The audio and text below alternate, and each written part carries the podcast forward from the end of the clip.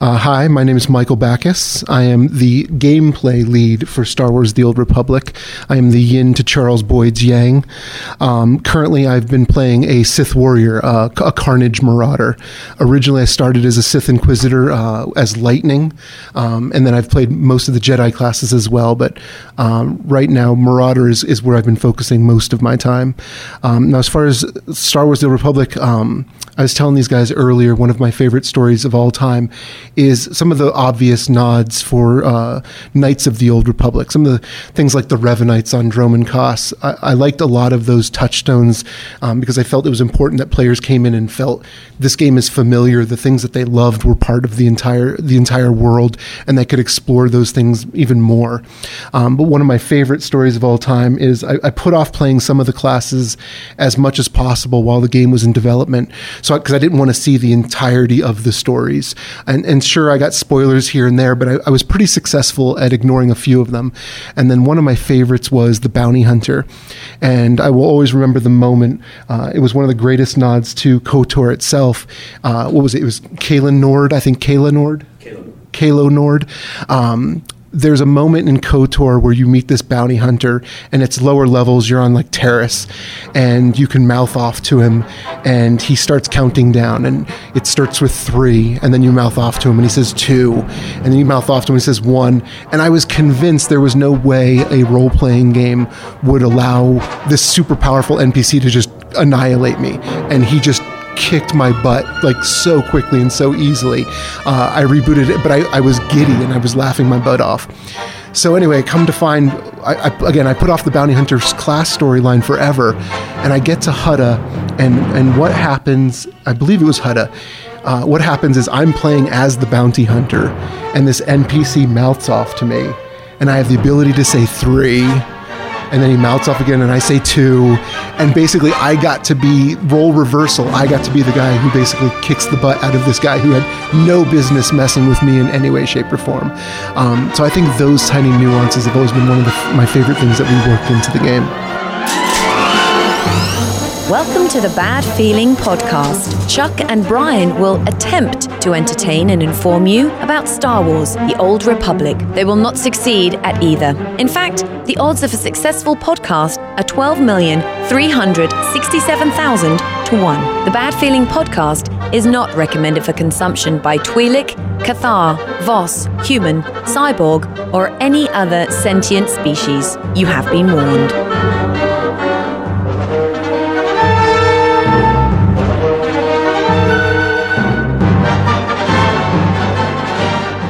Greetings and salutations, my fine old Republic friends. Welcome to the Bad Feeling Podcast. Welcome, everybody. Uh, how you doing? I'm Chuck. I am Rishi Brian. okay, that's painful. Special request. Uh, oh, really? Yeah, by whom? Uh, by Sir Salisbury. Okay. Welcome to the Bad Feeling Podcast. I still need to. Uh, we still got to get that voice actor. I got to get him in so much, man. but welcome to the show that uh, talks about this game that soaks up uh, every waking second of our lives. Oh, the Star Wars: The Old Republic. I'm man. Glad I didn't derail you. Uh, no, no, not quite. Uh, fucking pro. It's okay, everybody. It's what we do. Yeah. I love it. No, there's ostriches everywhere. Uh, the Birdman. Birdman someday, someday we will have him on the podcast. I know. I don't know what I'd ask him. Got to get there. I just want. I just give him lines to read. That's Yeah. all I would do. I just want to feed him peanuts. I know, but something, you know, just oh, the guy. Look, here's a grape. Can you peel it and now tell me about Rishi? I, uh, I- you know what? I got to go look at like some of the voice acting places and see if he's up there somewhere. Like you know, He's like find his find his reel somewhere. Everything he does is crazy like that. It's weird. I don't know what you hear him on everything. He's selling Discount electronics store. Have you thought about buying a Lexus this weekend? I mean, yeah, it'd be great. Hey, Uh, reverse mortgage. Yeah, I mean, it'd be awesome. I think he can sell damn near anything, man. I'm by that. Now, in this episode, oh, wait, let's do all the maintenance stuff. Uh, Yeah, make sure you're subscribed to iTunes, uh, Stitcher, Google Play, all that stuff. You know where to get the podcast. Make sure you go get it, subscribe, leave us a couple of stars, maybe give us a review or something like that. That would be Yes. helpful. Badfeelingpodcast.com. Of course, you can go there. We've got um, uh, plenty of different stuff up there. If you want to hear music from the shows past, we got all that stuff like lined out for you right there. Plus all the old episodes. Our support us page if you want to join up and uh, uh, you know help us out. Buy us tacos on Patreon. That Taco would be fund. helpful. So yeah, good. We oh, I had my tacos this morning. So good. I'm ready to go. Okay. Yeah. Yeah, that's why I'm kind of feeling a little slow too much chorizo, man. I'll There's no what. such thing as too much trees. That's true. So That is- patreon.com slash bad feeling podcast. Hit us there or on social media.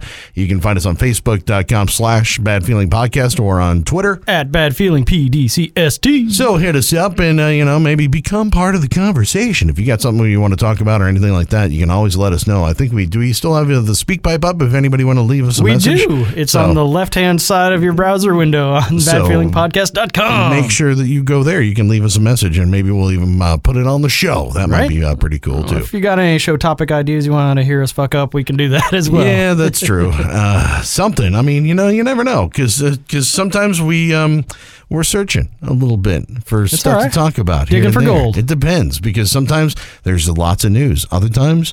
Eh, Not so much news. Not so much. Eh, but but but this week there's actually you know a good little bit of news here. I mean, not really news, but Got a uh, chunk. But Musco did his uh, Controversy. his full chapter run this weekend. All on the Saturday. chapters. Yeah. Which what I think it, he said something like 15 hours or something like that. 15 hours, yeah, I didn't watch the whole thing. I, I popped in and out of chat. Yeah. I was trying to get him to give away a Cratomatic. No, oh, They never did. No, No. oh damn it.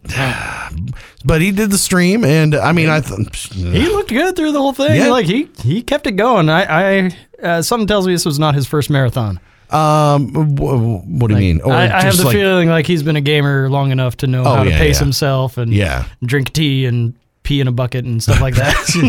That's a the catheter comes in really handy. yeah, dude, Stadium. Buddy, man, that thing's a fucking champ. Stadium Buddy. Stadium Buddy. Okay, Look it up. Is that a five gallon bucket with a hole on the top of it? It's a hose that goes over the end of your dick, and then it's got a bag attached to the hose. Oh. wow. All right. Okay. So you never miss a play. they make one for women too. oh, okay. Yeah, All right. the Lady Stadium Buddy. It's not. It's not a hose. or, no, it's a little different. well, uh, the women are different. I don't understand. well, explain to me, I Brian. have learned the- this once or twice. Explain to me, Brian, how, how what the difference between the anatomy is. women be shopping. Okay, Is that all the right. difference? I think that may be the difference. That's probably. right. That's probably. it. and we just say alienated half the audience. oh well. But uh, the no the the marathon stream happened this weekend, and he played through all the chapters, which was cool. But uh, what did you say? Somebody posted some stats, not Yes. not knowing whether or not this is real or not. So- I don't know. Somebody like examined the chat window or what? Volk, our favorite streamer from Bulgaria, put together a uh, a kind of a wrap up of what we learned in the uh, in the live stream, and I don't know if this statistic is real or not because it it sounds plausible, but it's also totally ridiculous.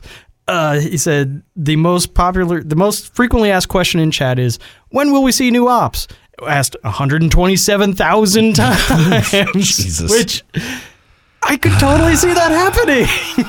Over a 15 hour period, I could totally see that Right? happening. Yeah, I know. I because you know That's- the, these Photar pe- people are are That's of less than ten thousand an hour, Yeah.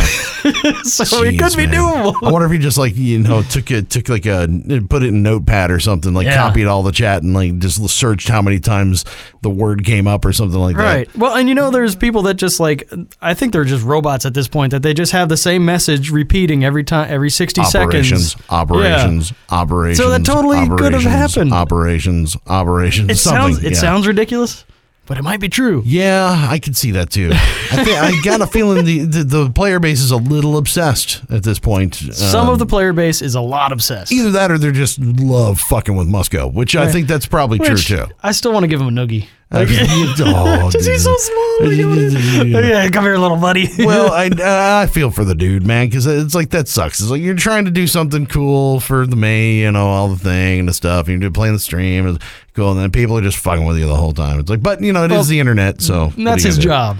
Yeah, Like he, he's his, his job is like here, wear this target on your chest. That's Totally right. going to be what we pay you for. hey, see that grenade over there? You're gonna go sit on that. sit, sit on it over there. Uh, no, and you're gonna smile while you're doing Exactly. it. Okay? Yeah, right, so- smile, smile, smile. I told you to smile. So no information really came out of the uh, live stream, and it wasn't supposed to. So the thing with the Yeah, operations just is a playthrough. he, there's nothing to announce. We're never going to say never. It's you know blah blah blah. blah. Yeah, We're more of the thinking about sort of doing. You know, it's They didn't say yes, they didn't say no, they didn't say when, they didn't say never. It's just All right, if you were the One of those dumbass, if you were the dumbass that was expecting that, like some answer to come out of that, uh, out of any of this, or even the like the dev streams that they do every month, like like if you expect that answer to come out of there, uh, come out of there, no, you, you're just fucking fooling yourself. that's Now, true. Happiness is a function of expectation. yeah, if it does, if it does happen someday, I will be pleasantly surprised. But uh, you know, I that's why I live in a world of low expectations. I You know, dude. I have very low expectations for everything that I do, everything around me, everybody else. Why? Because if everything sucks and everything is gonna suck when I when I'm when somebody does great, I, I'm oh my god, Happily surprised. just blown away. Yeah. You know, it's it's amazing. It's the best thing ever. So, uh, yeah, if you were actually expecting something to come out of that as far as like info, uh, you should not have. Yeah, you're insane. Yeah. The other thing that uh, threw people off is the uh, there was a little chat about better than cross server and or mega server.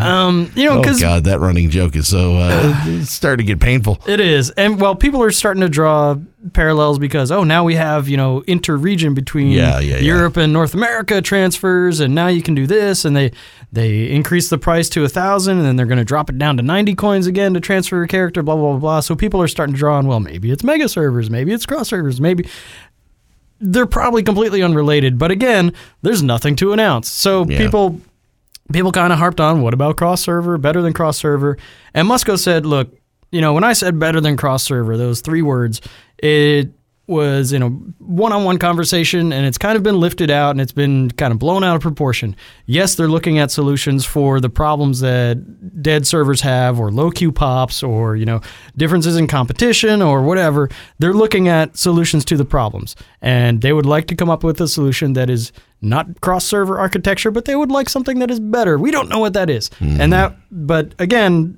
I will call out, you know, Backus said back in October at New York Comic Con that they'll have something announced and implemented by October this year.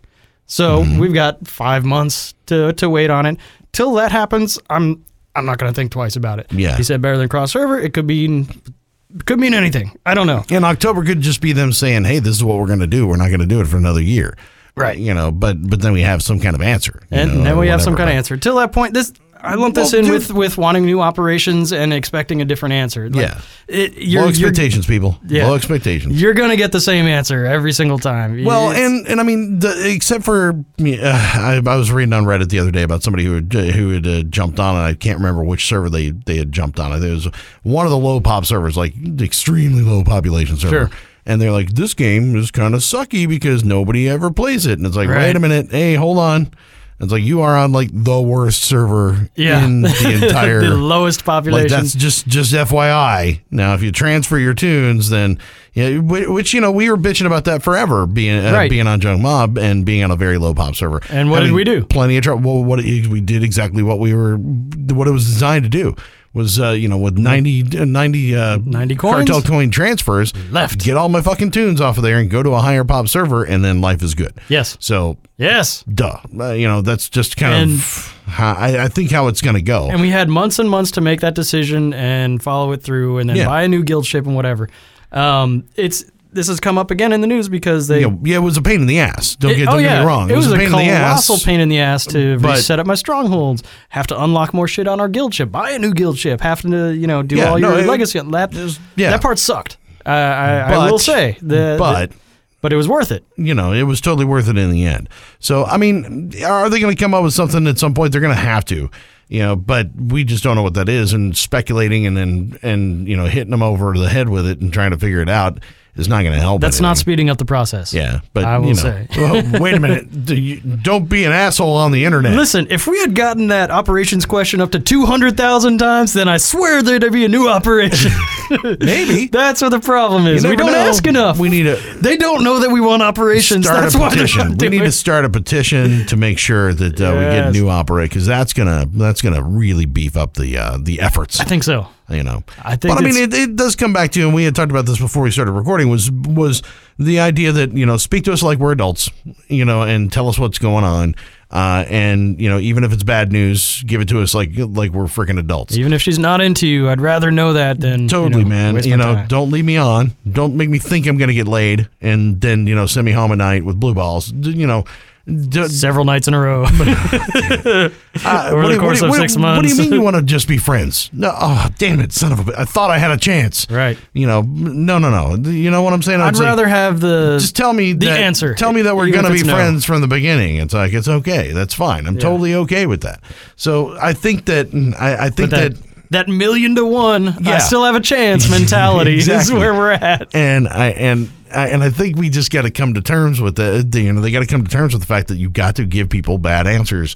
You know, it, it- because just because they're answers. You Yeah. know, I mean, you got to give us some, some kind of answer, and I think that's part of what you know he was saying about the better than crossover thing. It's like, look, you know, we got nothing on that. You know, nothing, and you know, and it sucks. You don't like the answer, but eh, okay, move on. Right. You know, and and I think that's the only way that you're ever going to get people to kind of shut down, even though even though you got to keep saying it apparently I get that. two hundred thousand times, however many you know, times you got to say that no new operations coming anytime soon. You son of a bitch.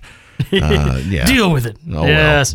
All right. So that's really what happened this weekend. And now we're going to turn it over to an interview we did with Hmm. Mr. SWTOR Economics, or known as Andrew. Yeah, well, and, he's he's been kind of out of pocket for a little while because he's been moving uh, to you know wherever he whatever Yeah. bunker he's That dude in. works from his house. Yeah. Like, so.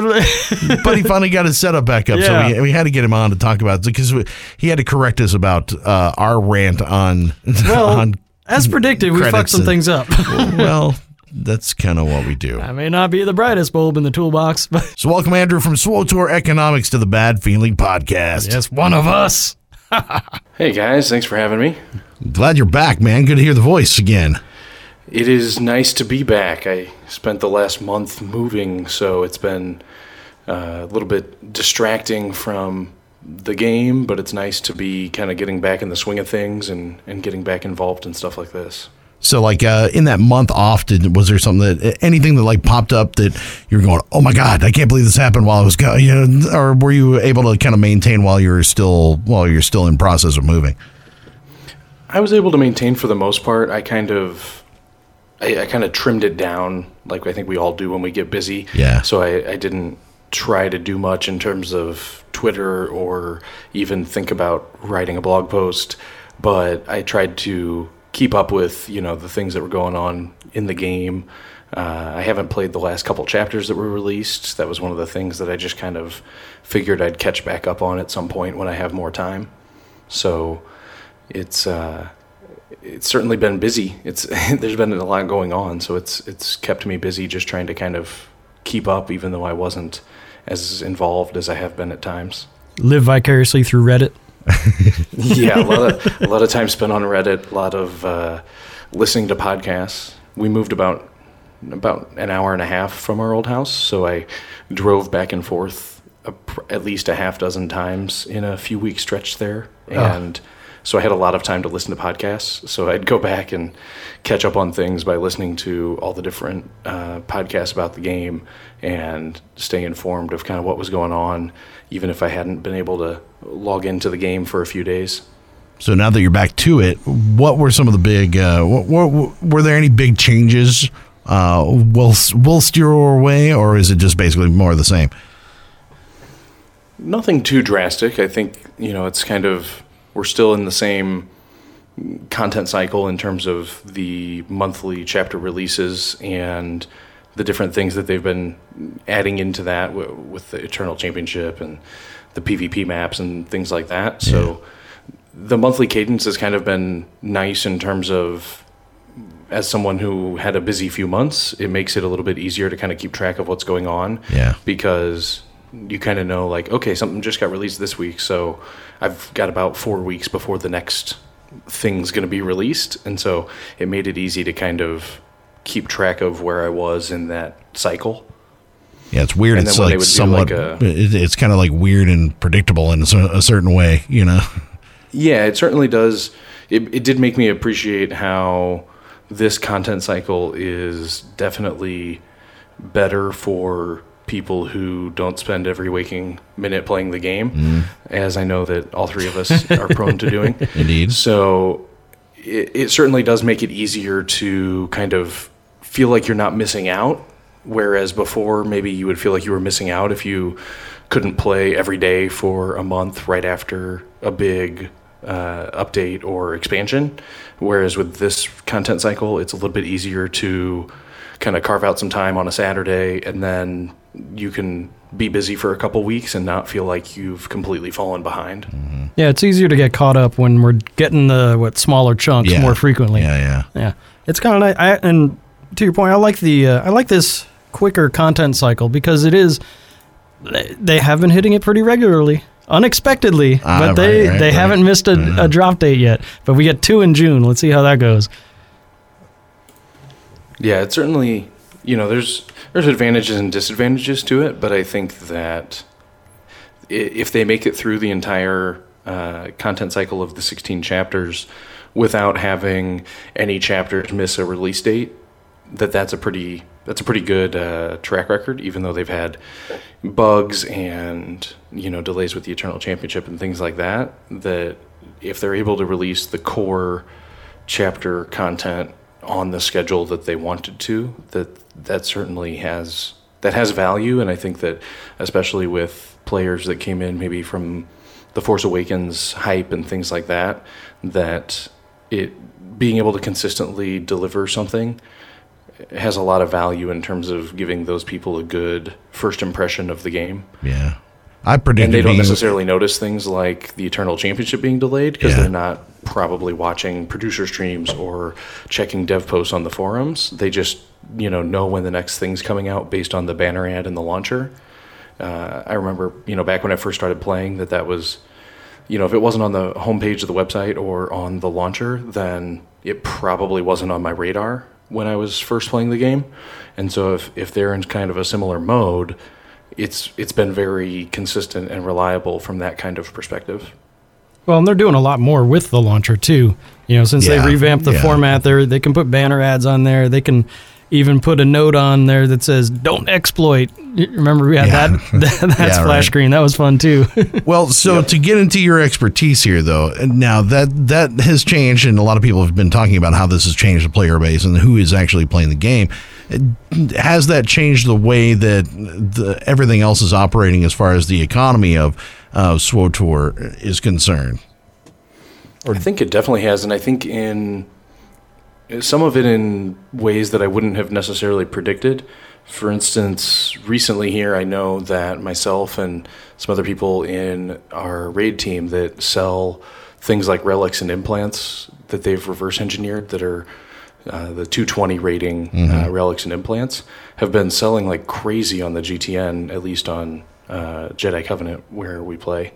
And uh, I think a lot of it comes down to that there's a lot of people who've now been playing the game for maybe three to six months and they kind of they're getting to that point where they either want to get into uh, operations or they just want to get the biggest number they can on the on the gear that they're wearing. And, and so they're going out and they're buying those things on the GTN and so it's allowing people to make a lot of money if they've reverse engineered those uh, schematics to be able to craft those 220 especially relics implants and earpieces since you can't throw them in legacy gear Yeah.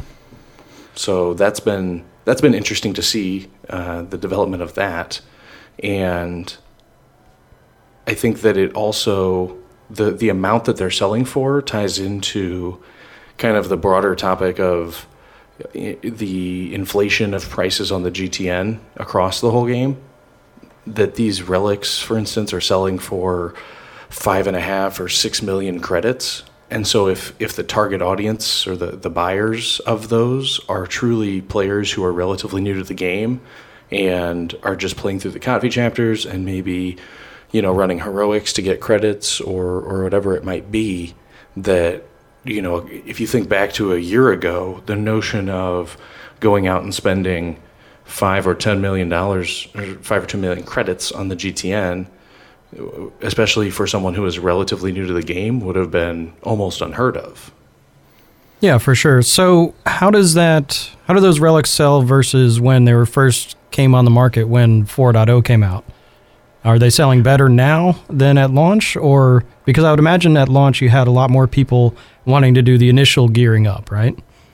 I think so. At least on Jedi Covenant, it seems like so you have you probably have fewer total people buying because you don't have the initial big push by people that are on raid teams or want to run stuff with their guilds trying to hurry and gear up. But you have like a you have a more broad based group of people buying them and you have a smaller group of sellers because of people who have stopped running the uh, hard mode raids where you can really get a lot of the dark matter catalysts that you need to craft those so I think that the biggest thing that's made it more profitable for the people who are selling them is that there's not a ton of competition hmm. as a seller. So even if there's a little bit less buyer demand, if you're the only one of maybe a handful of people that are crafting them at any given time, then you can pretty much set the price, you know, within a reasonable range. It's not going to probably go much above that five or six million dollar range for something like a relic, but you can put it up there for five or six million credits, and it's going to sell pretty quickly because there's not a whole lot of other options. Geez, I don't know. I'm thinking about how these players are getting five million credits to be able to afford something like that in game if they're just doing uh, the heroics. regular day to day. I guess heroics, They pay out pretty good. Yeah, Yeah, yeah. I mean the heroics are the way to go in a lot of cases. I mean you can if you have a group of four, so that you get the um, maximized Oh, bonus mission Yeah, yeah, yeah, yeah. credits, then you can definitely you know get at least a few million credits uh, pretty quickly, really. So if you keep Good doing that pretty consistently, and if you don't have a spending problem like I do, where you spend all of your credits on the GTN all the time, Oh. then you can build up five or ten million pretty quickly. Actually, probably a few weeks. Well, you know, just because you want to tune all your weapons, you know, doesn't mean that you know you're just going to spend all your credits on that stuff. I've resisted that so far, but I'm sure that eventually I'll end up buying one of those. Yeah. So you you alluded to something else that I wanted to talk about is the uh, the general kind of I don't know if you would call it inflation, but the prices on the GTN seem to have gone up for those those higher end items, right? Like the the relics ear pieces, um, the weapon tunings, the hyper crates in general. You know, if you look back six months ago, a hyper crate you could buy for maybe six million. Now it's twenty to twenty five million for the new hyper crate. Um, and my question to you is D- is that an indicator of something uh, from an economic standpoint? Is there just more money floating around, or is there less demand or less supply? What, what do you think is happening there?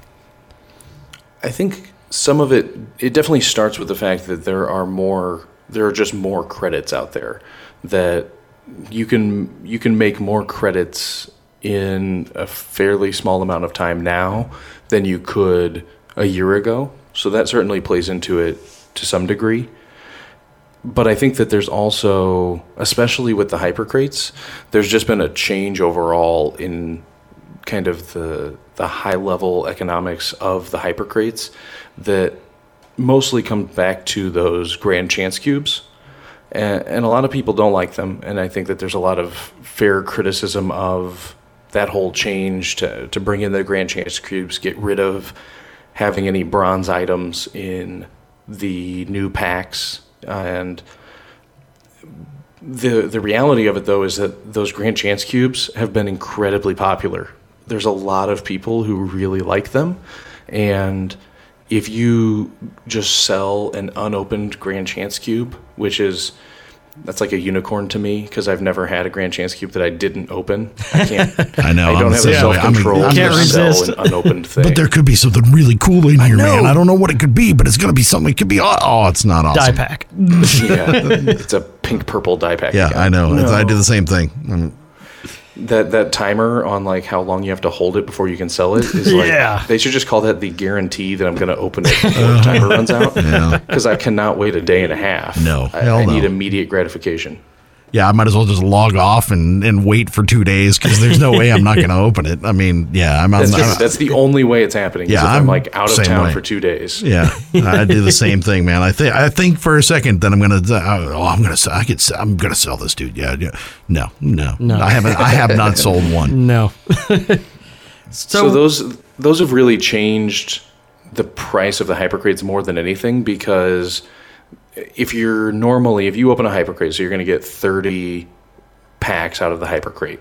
And so on average, you're probably going to get at least one Grand Chance Cube for every cartel pack that you open.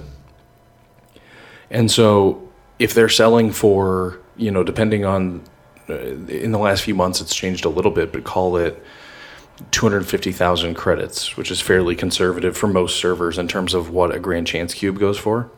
If you're going to get 250,000 credits for every single one of those, and you're going to have 30 of them in a hypercrate, then now you're talking about getting seven and a half million credits for the hypercrate just if you sell the amount of grand chance cubes that you're likely to get out of it. Hmm.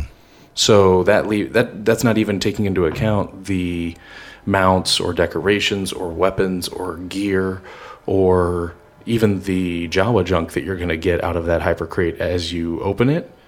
And so I think that as long as the price of a Grand Chance Cube stays as high as it is, we're going to see hypercrates that contain those Grand Chance Cubes stay very expensive as well. Because uh, I, I've made, I've made net profits buying hypercrates with in the Grand Chance Cube era, if we'll call it that. That uh, I've I've bought hypercrates on the GTN for as much as 13 or 14 million credits, and still made five to 10 million in profit when I turn around and sell the contents of them. Yeah, that makes sense. I mean, especially because yeah, when you start to add up the numbers and you're looking at okay, if a hypercrate can reap eight million like right off the bat, and selling it for ten million is is reasonable. Sure. you know, like straight up, it's it's pretty reasonable. Yeah, but well, at least on at least on Shadowlands, we're seeing inflation way in excess of that. Yeah, You know the the chance cubes go for 500k. but you're taking a chance, bro. yeah, you take a chance. You know, I mean, and and the- there's some of that going on too. the hyper crate goes for 20 to 25 Yeah. million. So where's my question is where's that uh, that huge inflation come from? I, I don't think this uh, chance cubes can accommodate for that. I, I think that the yeah I mean certainly anytime we're looking at something that's on the GTN, the only thing that's happening on the GTN is that someone's getting an item, they're getting someone else's credits for it, and there's a percentage cut coming out of the transaction. So there's no anytime we're looking at the GTN outside of the most recent exploit, there's no net credit generation i- at, to the game as a whole. Yeah. There's just credits changing hands for items. So in terms of inflation, there has to actually be net credit growth in the total sum of the credits on the server or or in the game as a whole. And so I think that comes back to the ease of earning credits currently, whether it's the heroics that we've talked about a lot mm-hmm. or like you guys were talking about when you were talking about the GTN of just, you know, go pick shit up off the ground and sell it, that you can you can go around and you can get things that have value with a relatively small time investment relative to earlier iterations of the in-game economy. Mm-hmm. And a lot of time it comes it comes down to time a lot with MMO economies that th- you have to balance that amount of time invested to the amount of credits generated because people are always going to gravitate toward whatever that maximum amount of credits per hour of time invested is.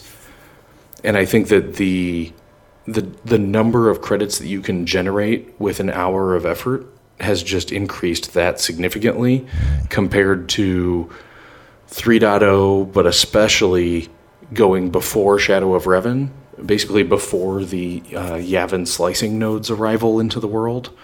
That, that that was kind of the first big jump was that if you could go to a Yavin instance where you were relatively alone, maybe at like two o'clock in the morning or something, and just run around uninterrupted and grab every slicing node that you could find, you could easily make a million or a million and a half credits in an hour. But now, if you can do the same thing, or you can go run in an hour, maybe you can run a dozen or more heroics. If you're picking the right ones, then you can easily make even more credits doing that probably somewhere to the tune of maybe 2 million credits. So now that number that number just keeps going up in terms of what you can make in an hour and the number is high enough now that I think if if the number is low enough then it's a very grindy experience and a lot of people aren't going to do it just because they don't want to. But I think that the the amount of credits that you can generate by running say the Hoth and Tatooine heroics in a group of 4 is so high that the participation rate, I think, has gone up significantly. And you'll see that if you just go to Hoth or Tatooine, which seem to be typically the two most popular for a group of four to hit. Uh, if you go to those planets on a random Saturday afternoon, you might have three instances on Tatooine on a Saturday at two o'clock in the afternoon, and that's just there was never that many people on Tatooine. So that tells me that the two entire new instances that didn't used to be there are almost entirely probably made up of people that are just running those heroics for credits. So with the uh, with this large influx of credits, them being a lot easier to make, are things becoming devalued?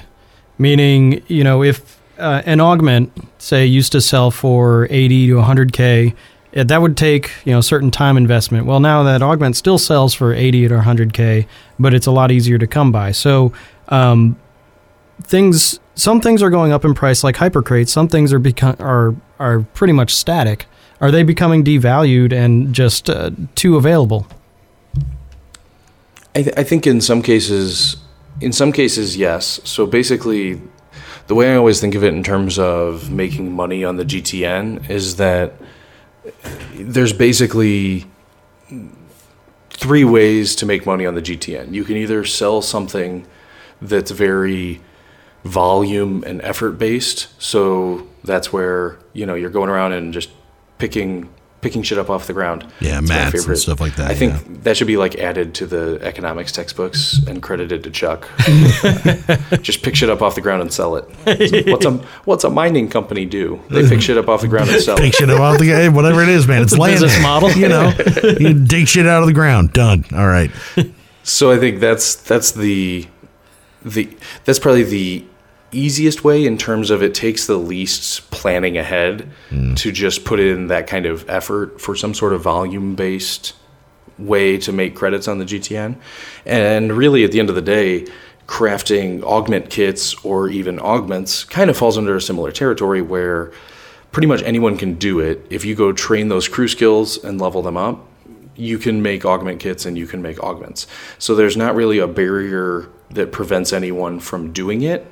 So it's just a question of how much do you want to do it? And if you, if the answer is a lot, then if you're making maybe 50,000 per augment kit, you know, in the in the current state of things today because they're so prevalent, if you sell enough of them, you can still make a lot of money, especially if you're going out and picking up the materials off the ground so that you're not buying those on the GTN. You can still have a really good profit margin at 50,000 credits.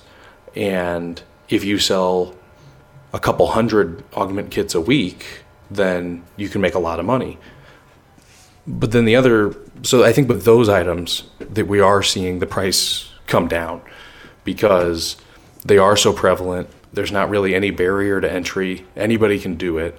So things like augments, augment kits, and to a similar extent with the biochem crafted things like stims and adrenals and med packs mm-hmm. and things like that that are very volume based on the GTN, that the prices come down quite a bit because as you get further into an expansion and more and more people are crafting for themselves, they're not as likely to go out and buy them on the GTN. And at the same time, you've got more people that are trying to jump on that bandwagon and sell it on the GTN and driving the price down. So I think those is, those are certainly you're seeing the price come down a lot, and it's harder to make much profit when you're when you're doing those volume based things. It's not impossible. It's just not what it used to be eh, early in 4.0. But then the other two ways you can make money on the market are things that are rare for some reason or another, and then market making, which was the primary topic of the last GTN segment of the buy low, sell high Yeah. philosophy. So the rarity one's pretty simple. If it's something that you have to have maximum reputation to get, if it's a schematic maybe, or if it's those relics that you can only get by reverse engineering a relic from a hard mode operation, things like that that are going to be limited to a smaller number of people selling them are always going to have better profit potential than the things that are very volume based. And then the market making is probably the most difficult in terms of the amount of time that you have to put into it because if you don't put in the time to learn the market for whatever it is that you're looking at buying low and selling high, then you're going to be at risk of buying something that's actually not that low and trying to sell it for a, high, price that no one's going to pay. Yeah. And then you just end up losing a bunch of money. So uh, there's more risk there, but there's also the most profit because if you do know what something is usually selling for and you see someone list something either because of a typo or because they didn't put in the time to figure out what it was worth and just listed it for the like automatic price that the GTN puts on something when you start the process of listing it for sale, then you can potentially buy it and make a very very large profit with basically zero effort other than just seeing it on the GTN. Yeah, and that's a, and that's a, that. Those are the people that are really playing playing the market more than anything else because you got to be paying close attention to what's going on with whatever particular item it is. You know, it doesn't matter what it is. It could be it could be mats, could be adrenals, could be uh, schematics, it could be anything. But uh, you got to watch and see what the pricing looks like day to day, hour to hour for that for that to be effective. Definitely, and I think the biggest thing I always tell people whenever somebody sends me a a message on Twitter or Reddit or wherever and, and asks about how to get into that kind of playing the market aspect of it, I always tell them just to pick one one item. Maybe Yeah. it's something that they already have one of, so they're you know maybe like an armor set or something. So they're very interested in what what should they sell it for, and most of the people that I know that make a lot of money on that type of buying and selling on the GTN, it started out with one very specific thing or a handful of very specific things. And then over time, as they just kind of got a feel for something, and then they had something else that they were looking to sell, so they'd watch that for a couple days. And uh, so the easiest way is just to really Eh, pick some pick one thing just literally one thing and and watch it for a few days without listing anything or buying anything and just watch how many of them are posted what kind of price is there. Uh, does somebody post one that you know is up listed as being available for two days mm-hmm. and then you come back that night and it's no longer there? So there's a mm-hmm. pretty good chance that somebody bought it. You know then that starts to give you a sense of are people really buying this and if so at what price and once you start to get a feel for that then you can start knowing when to buy something because it's too low or sell it or what to sell it at once you have it So make a spreadsheet. Is where you're going with that?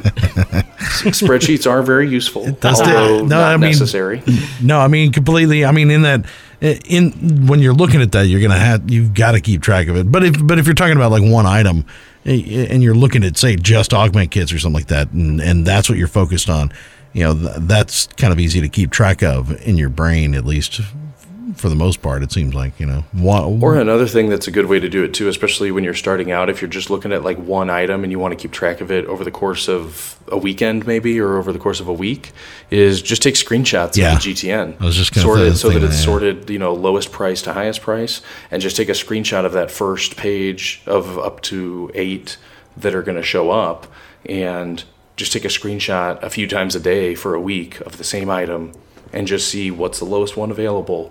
Are the ones that were on there last time still there, or have they all disappeared? Mm-hmm. If so, was it because they were undercut, or do they appear to have been bought? Things like that. You know, you can just take a sequence of screenshots and get a pretty good sense of what the market is for a particular item usually. Well, there you go. That's a maybe an easier way to do it. Yeah, no spreadsheets involved. sweet. All right, rock and roll. Damn All right. you. Good times. I suck at Excel, so All right, so let's uh, let's pivot a little bit. Something I want to talk about to you specifically is how do exploits really affect the in-game economy? So, for example, back uh, a couple months ago, we had the item duplication exploit, where I could buy a stack of companion gifts for uh, well under what they should have been, and I may or may not have done that at that point. Um, and since since then, you know, the exploit's been corrected, no more item duplication. But how does how do these things affect the in-game economy? Does the does the game recover? You know, what what's kind of your take on on those? Sure. So, in general, I think the game is the game does a better job of recovering than people often give it credit for. That it's it's kind of like an ecosystem where even if you you know spill a chemical or something, usually the ecosystem's better than people expect at somehow working around it. And I think the in-game economy is like that certainly, where no matter what happens, everything will kind of find a new equilibrium. Now, that doesn't mean that it'll get back to exactly how it was before. So that's it's it's not that there's no impact, but it's pretty rare for something to truly break the in-game economy in the sense that it can't find a new equilibrium. And a lot of that comes down to there's there's basically the two different phases of an exploit. So there's the initial phase where the exploit is happening, and that will certainly impact the in-game economy while it is occurring. And a lot of that comes down to how how damaging is the exploit in terms of you know whether it's how many credits is it generating or how many items is it duplicating or, or things like that and also how many people are doing it so with the more recent one where it was a very small group of people actually doing it even though it was a very potentially damaging exploit, the number of people that were doing it stayed small enough that it took quite a while for its effects to really build up and be noticeable. And even when it happened, it was only really on a handful of servers that it became a, a major issue. So, what were the effects So- of it then? So with the more recent one that involved the GTN and a whole bunch of uh, programming jargon that I don't understand exactly, it had something to do with uh, lag and GTN and like the order in which the server received the message from you know your game client, things like that. Bunch of technical stuff. Uh, Tio or SWTOR Miner, I think both of them seem to understand it. I just don't understand the technical side of it. Um, and I, but what I do know is that it's it's the kind of thing that's a problem in every program that has any sort of interactive nature to it, whether it's a commercial program for uh, trading on the stock market or the GTN and SWTOR, that you're always going to have to be concerned about what happens if the messages that you receive come in an order you aren't expecting, they're formatted in a way you're not expecting, things like that. The types of things that hackers do to commercial programs all the time to try and confuse them. Uh, it's the same type of thing. And so, in, that case, the net result was that the exploiter would purchase an item. The person selling it would get the credits as if, you know, they sold it, because they did. And the exploiter would get the item, but then they would also get their credits back. So now they've still got, say, their 10 million credits that they just bought the item with, but they got their credits back and now they have the item. So now if they turn around and list that item for something unrealistically low, like 5 million credits, since they just bought it for 10, then and someone turns around and buys that from them, now they've got 15 million credits because they just sold an item that they got for free for 5 million credits. So it was a lot it was a lot different than the prior exploits that were more they, they weren't very interactive, the prior ones, whereas this one was more interactive. Like there was someone on the other side of both of those transactions. And I think that's why we saw the the one type of negative impact that can occur that, that was very uh, prevalent this last time was people getting caught in the net afterwards when Bioware goes and, and tries to unwind everything and, and dole out punishments appropriately. That there were a number of people posting on, on Reddit and social media and stuff saying that they had been temporarily banned eh, and they were not doing the exploit, they were just you know playing the game as they always had. And most of them were very active on the GTN. And so if you think of that original example of you buy an item for 10 million, the exploiter gets the item and their credits back, lists it for five. Well, if you're a savvy GTN player that is looking for underpriced items and you see somebody list something that you just sold for 10 million credits for five, first of all, you probably don't even realize that it's the same person and maybe they're selling it on a different character than the one they bought it on. And so you're going to say, hey, there's the same exact thing I just sold for 10 million credits available for five. I'm going to buy that. So now, eh, what probably happened was a lot of the people who ended up uh, incorrectly initially banned were involved in a lot of transactions unknowingly with someone who was exploiting the GTN. Mm. But it's really hard to tell if that's someone who just accidentally ended up on the other side of those transactions, or is it somebody who was coordinating with the exploiter to yeah whether they're actually like culpable as part of that exactly. process yeah yeah yeah so that's that's at least in my head how it makes sense in terms of how i understand it to have worked yeah. Uh, that might be uh, missing some of the finer details of the whole thing. So that's but that's one of the big things that can happen is how how does it impact the economy then when it transitions from being a live exploit to being something that is shut down, and then they move into the punishment phase of, of trying to figure out who needs to be banned, who needs their credits taken away, who needs items taken away, things like that, where you can you can have people caught in the net that weren't involved, or you can have people that were involved that escape the initial net for whatever reason. And, and a lot of the long term effects come down to that phase when they put in a patch to fix the exploit, the fix the weakness that's allowing the exploit, and begin to ban people or take away credits. If they're if they're completely successful, then theoretically the impact should be essentially zero.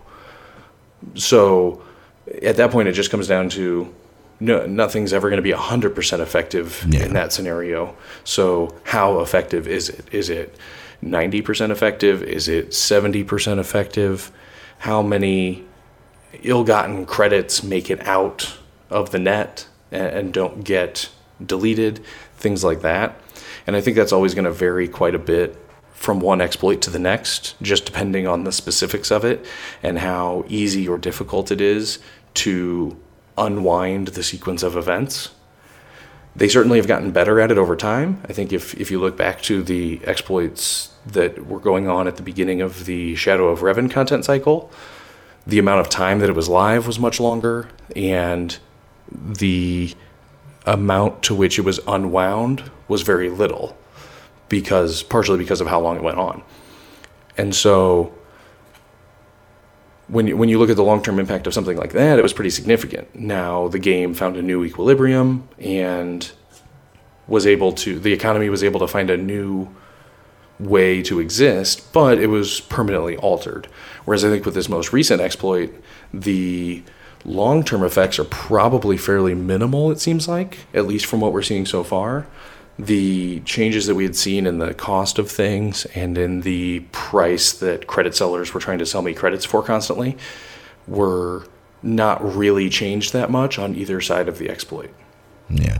I mean, and it also seems like that would be something uh, but I wonder if part of that balance is too, because um, we were talking about like being able to generate credits. You know, you're not generating credits on the market. It's except for this exploit where it's actually generating a lot of credits all at once. Uh, I wonder if part of that fallout is trying to have ways to generate more credits because things are costing more from the exploit before previous that lasted too long versus this one, it seems like they were able to nip in the bud a little bit faster. You know, so it's you need to be able to make more credits out there because the prices are going up on everything because it inflated due to an exploit earlier. But that's the importance of catching it early is so that it doesn't do that to the economy to where everything is going to cost more and inflation goes just ape shit. That is true. And I think that's a there's a reason that most MMOs over time tend toward price inflation and because there is an actual like design purpose to it that where it is useful to have at least some degree of inflation in the game because there's always going to be whether it's an exploit or just people stockpiling credits it's in their interest as the developers of the game to have players more inclined to be using credits for things than to just stockpile them indefinitely. Yeah. Because if people just stockpile them indefinitely, they come out with a new content cycle or whatever it is, and you've got people sitting on tens of millions of credits in, in our case in, in this game, then that's going to cause issues if they release something because there's going to be people that are able to immediately buy anything that's available for credits mm-hmm. in massive quantities. And so that's not necessarily a good thing when you're releasing new content and you want it to have a certain life cycle. You need people to not have too many credits on hand uh, so that they can just kind of spend their way through something. Yeah, because you can shift the balance of the way the way that you have it planned out for the for the well, in this case, the month to month cycle.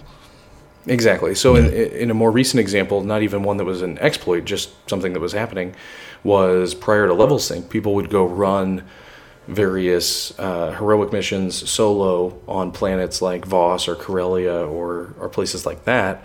And since there was no level sync, they could they could run them solo, and they could just keep running the same heroic over and over and reset the mission before they turned it in, and make millions and millions and millions of credits. I know someone that at one point, like over the course of a couple months before uh, 4.0, he made like 170 million credits just by spending hours upon hours running the same heroics over and over again like that. Now, I couldn't bring myself to do it because it sound it sounded miserably boring. God, yeah, but that's he like- really wanted to get a bunch of credits, and he was able to. But then, if you have inflation, where now you roll out these new heroics, and it's relatively easy to make five million credits over the course of a couple weeks, mm-hmm. it what it what it does is allows newer players the opportunity to catch up to someone who has hundred, uh, over 100 million credits in the bank. It, it's easier to catch up if credits are more plentiful. Yeah.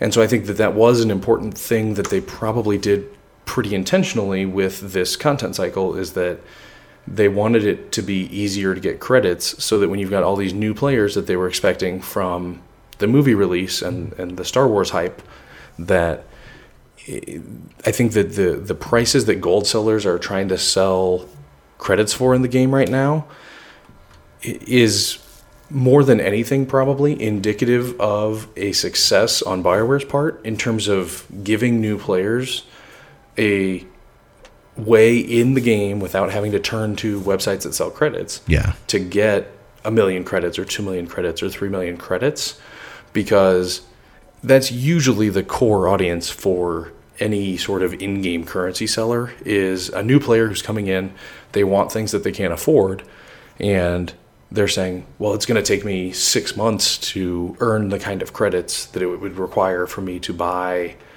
this thing that I want. Maybe it's that, you know, relic that someone has crafted. So if you're trying to get geared up because you're new to the game, but you want to get into operations, and so you want that relic, How do you make money? how do you make money? Yeah. And if the answer is it's going to take you months to make the money to get it, You just give up. Yeah. You're going to give up in terms of an in-game option, and you're going to turn to a credit seller. Yeah. And you're going to say, well, if I can buy five million credits, then I can get that thing that I want, and I can have it now. And so that's usually how the credit sellers get their customers is because new people need credits more so than established people looking for credits Mm-hmm. They usually have more ways to get them. Or they And yeah so they figured that- they figured out the ways to to get them because they know.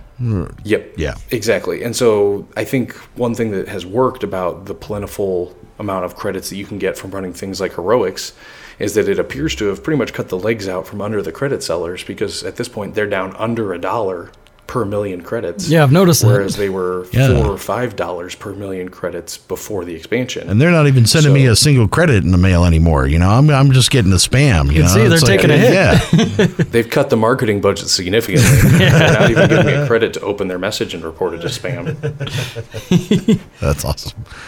Either that or Bioware did a really great job of rounding them all up and, and booting them all from the game, right? Yeah, Well, I think that at the end of the day, if if this was intentional, and it's not like anybody has told me that it was, but you know, if there was a thought process to do this, it's way more effective to just make the credit sellers economically less viable Yeah. Right. than it is to police them. Yeah, It's much sure. easier to just have them decide that this isn't a game where they can make a bunch of profit and so they stop putting in the effort and focus on other games where they can make more of a profit. So I think that if it wasn't intentional, then it was a very uh, fortunate unintentional Side thing. effect, But I yeah. suspect that it was on purpose, probably. So then, why don't we see wh- why don't we see the credit sellers selling five million credits for five dollars or for whatever? Why do they stay at that one million credit mark, which is so easy to attain in game? Sure. I mean, I, I've seen other offers. I got one recently that was like two million credits for one dollar, which I thought was a pretty cheap offer. Um, I've also, on the flip side of it, seen uh, guilds before where, like, if you pay for a month of like the TeamSpeak server service, that they'll give you like a million credits in game or something as a thank you. And I always thought that was funny because with how cheap credits have gotten, if somebody pays for a month of my TeamSpeak server, it's worth way more than fifty cents. Yeah, right. Yeah, So if I can buy credits for fifty cents and get people to pay for other things for me, and I'll be like, here, I'll give you a million credits. Yeah. you could like turn a profit on what out of game like, a thank you services. Yeah, right, right. I wonder how many Yeah, credits exactly. tacos go for. Like, exactly. So I think that uh, that's actually been a very positive thing, and another another thing that uh, I see more than uh, most people would see is that makes me think this is the case that the credit sellers don't like how many credits there are in the game right now is that uh, I whenever there's an exploit out there I start getting these uh, emails from people with like hey I think there's an exploit. Here's why I think it is stuff like that. And so a lot of times like with this most recent one uh, if it's a really good tip I don't understand the technical side of it so I have to send it to someone like SWTOR Miner and be like hey tell me if this is a thing. And uh, a lot of those tips that I'm getting though frequently are actually coming from people who will later Uh, say that they actually are either affiliated with a credit selling website or something. so like they're literally uh.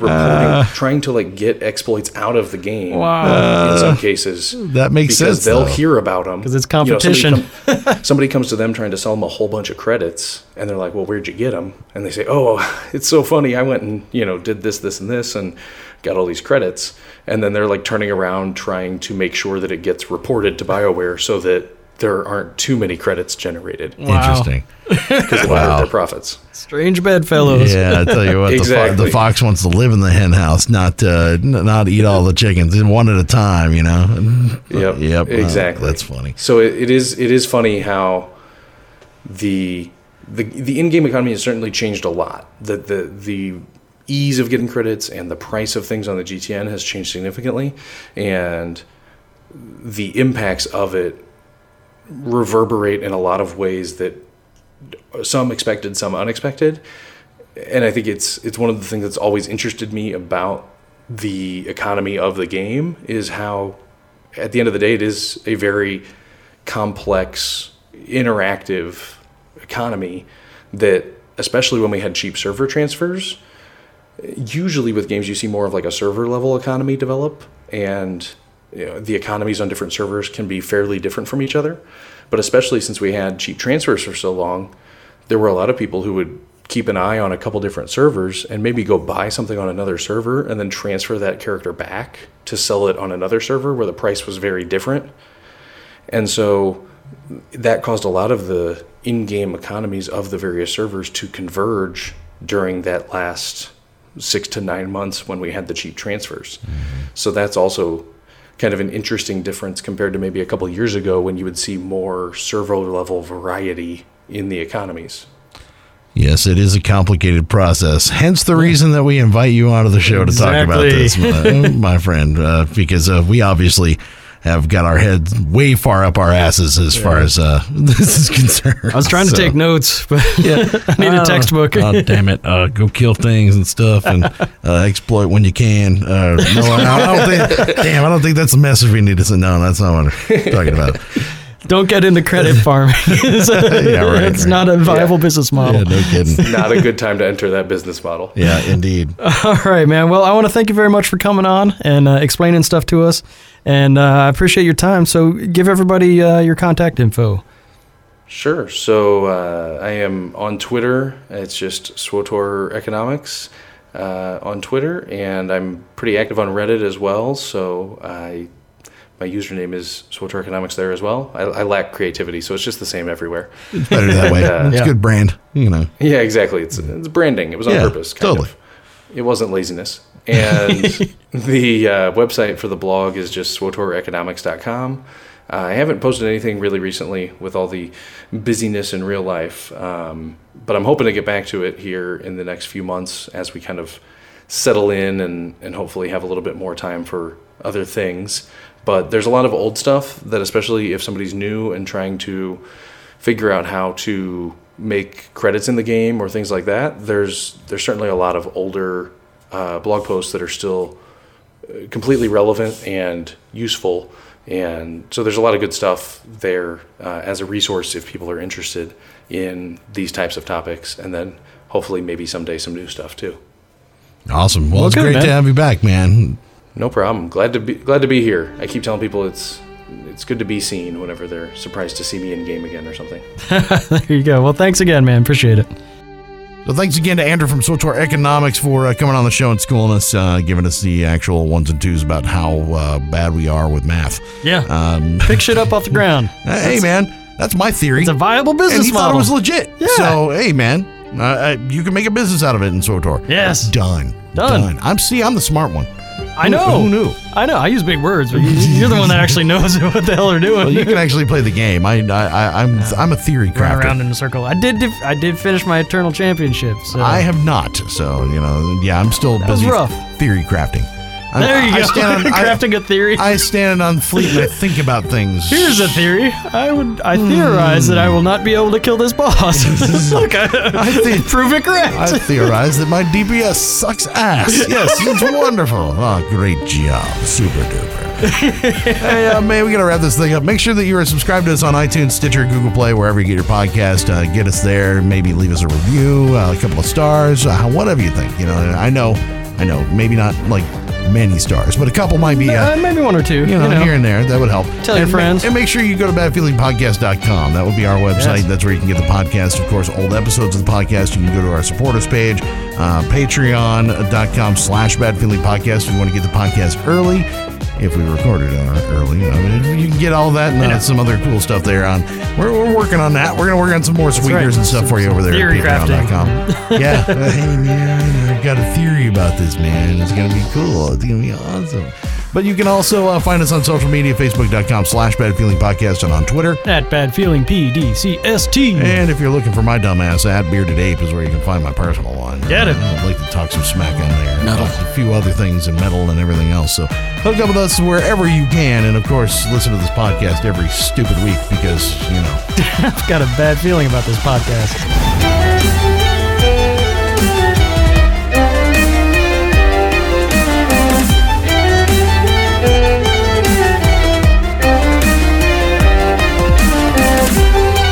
I hope you enjoyed the Bad Feeling Podcast. You can contact Chuck at badfeelingpodcast.com, Brian at badfeelingpodcast.com, on Twitter at badfeelingpdcst. They ran out of letters. The Bad Feeling Podcast is not affiliated with BioWare, LucasArts, or EA. Trademarks are the property of the respective owners.